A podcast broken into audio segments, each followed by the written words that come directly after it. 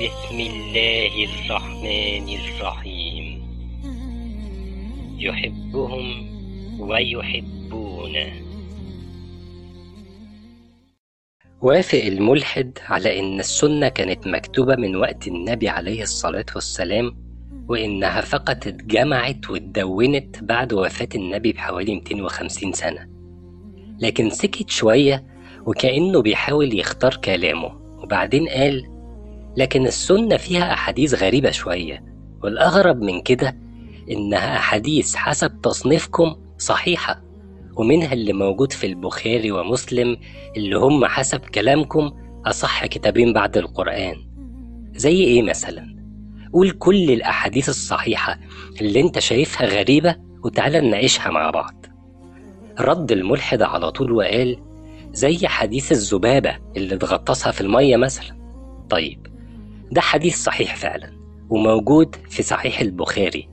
وفيه قال النبي عليه الصلاة والسلام إذا وقع الذباب في شراب أحدكم فليغمسه ثم لينزعه فإن في إحدى جناحيه داء والأخرى شفاء. ومعنى الحديث إنه لو وقع الذبابة دبانة يعني في كوب في حاجة بتتشرب حاجة سايلة يعني. فغطسوا الذبابة كلها في المشروب ده. ليه؟ لأن في واحد من أجنحة الذبابة داء يعني مرض وفي الجناح التاني شفاء يعني علاج المرض ده. انفعل الملحد وقال أيوة وده عادي يعني إني أشرب من مية بعد ما غطس فيها دبانة أنا آسف بس دي حاجة أقل ما يقال عنها إنها قطعت الملحد لأول مرة من بداية الحوار علشان أمنعه يتقول على سنة النبي عليه الصلاة والسلام ويصفها بما ليس فيها وقلت له قصدك حاجة منفرة؟ ابتسم الملحد وسكت طب مش قبل ما تتهم سنة النبي عليه الصلاة والسلام باللي مش فيها تقول لي الأول هو فين في الحديث النبي عليه الصلاة والسلام أمر بشرب المية دي؟ اسمع كده تاني نبينا عليه الصلاة والسلام قال إيه؟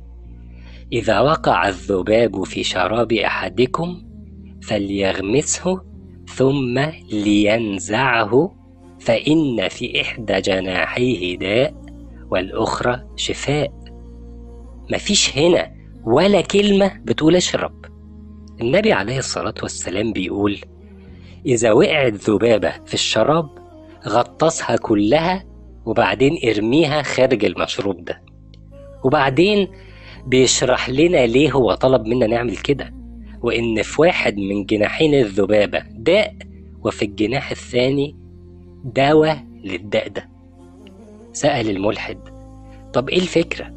آه أهو ده بقى الكلام إيه الفكرة؟ علشان يا سيدي يجي العلم الحديث بعدها ب 1400 سنة ويكتشف إن واحد من جناحين الذبابة فيه فعلا بكتيريا بتسبب الأمراض والجناح التاني فيه مضادات حيوية بتعالج البكتيريا دي. بص الملحد بذهول وكأنه مش مصدق. مش مصدقني؟ طب ارجع بقى للأبحاث اللي قامت بيها عالمة الأحياء جوان كلارك واللي أكدتها شركة عالمية زي جلاكسو سميث كلاين.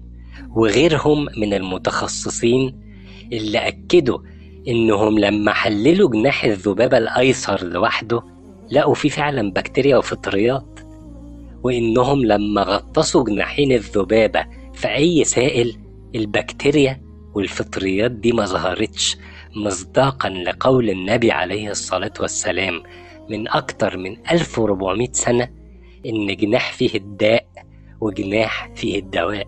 يعني كل اللي العلماء دول اكتشفوه مؤخرا هو إن الجناح الأيسر للذبابة هو اللي فيه الداء وإن الجناح الأيمن هو اللي فيه الدواء.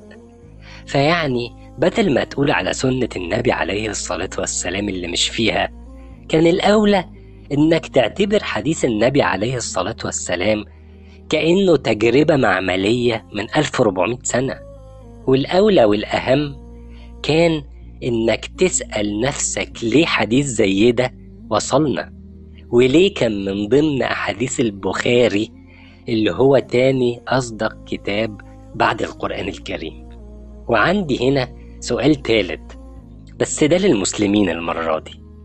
أنتوا متخيلين يا مسلمين على مدار ال 1400 سنة اللي فاتوا ولحد العلم الحديث ما اكتشف البكتيريا والفطريات اللي في جناح الذبابة الأيسر ولحد ما عملوا تجاربهم على الجناحين مع بعض في كام عدو للدين ده. شكك في الحديث ده على مدار مئات السنين منذ وفاة النبي عليه الصلاة والسلام.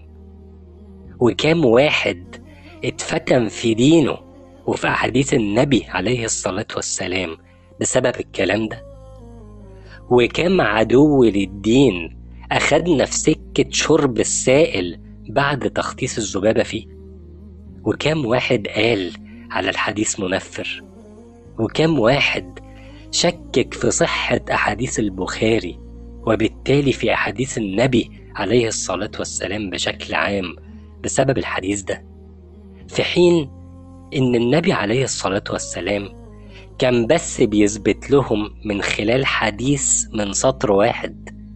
حديث من 16 كلمة فقط.